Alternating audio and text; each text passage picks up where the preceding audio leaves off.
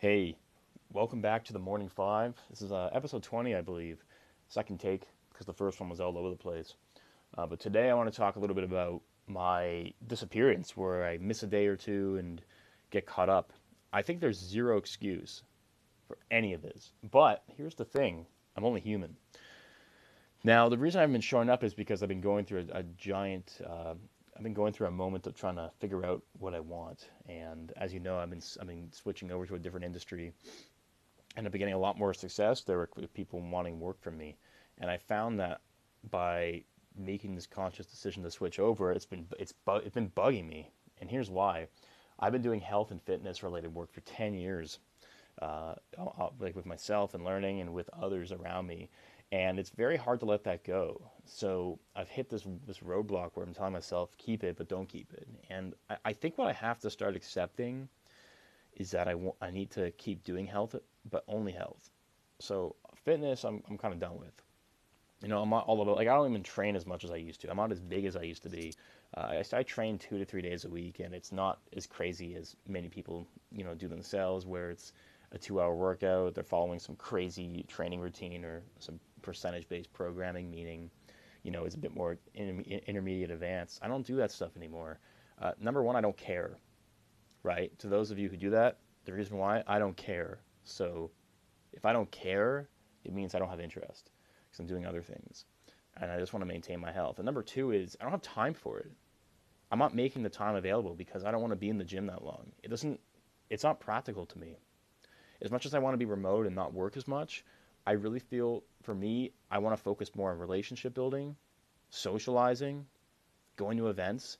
There was a time when I used to go to the gym, and that used to be an accomp. I read this yesterday, uh, actually in an article. A friend of mine wrote an article on how he dissolved his ego and fixed his relationship with his father by taking four tabs of LSD, which is insane. Um, whether or not that, whether or not that's the right way or not, if you've never done it, you have no opinion on this matter. So don't let the opinions of others that have told you things change that. Drugs like that are actually beneficial, but then again, they were tested on people for years. Um, more on that later. I may not mention that, but um, here's the thing.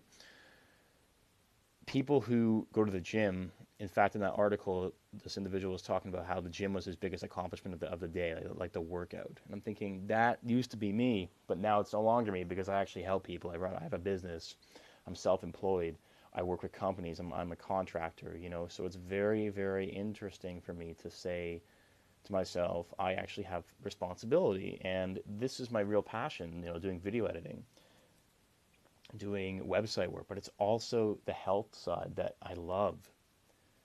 And for some reason, it's been pulling me in where I still want to help people with their health, and I'm having this internal conflict day in and day out where I'm like, okay, well, you built all this stuff, so you should just do it. But then it's like, do you really want to? So for me, I've been getting to the point where I think I need to just step back and stick to one thing, and I need to make sure I build it out.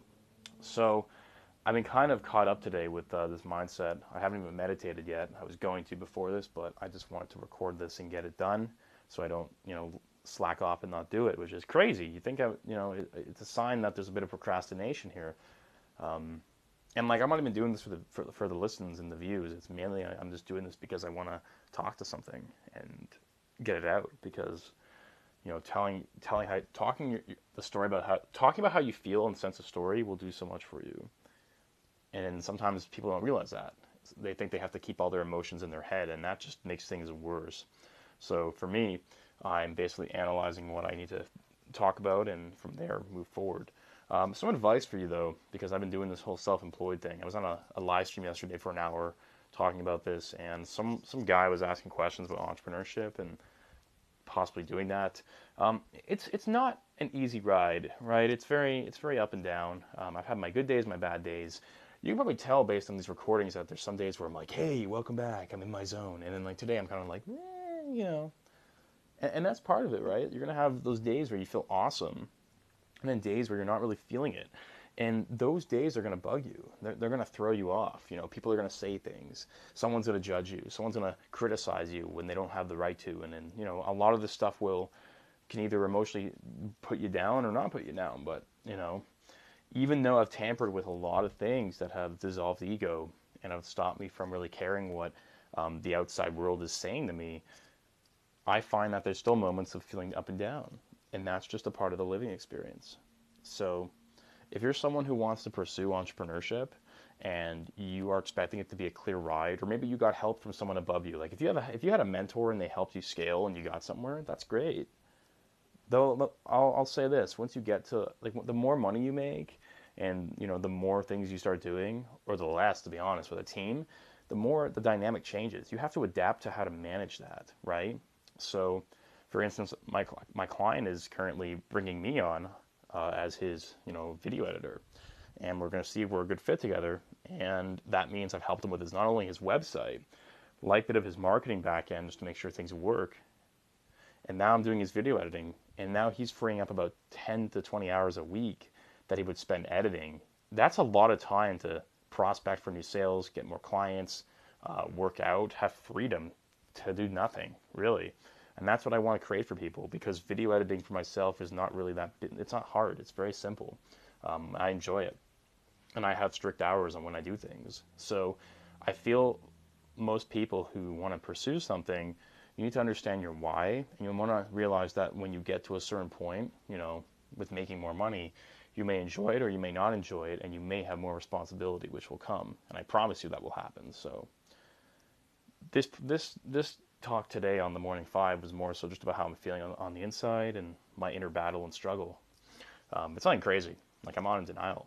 I was, but it's a matter of just shifting over, making some Facebook posts, talking about some concepts, and uh, really figuring out what I want to actually do with the public and how I want to announce it. So, with that being said, if you like this, let me know. Subscribe, share it with a cool friend, and I'll be seeing you tomorrow for the next episode. Bye bye.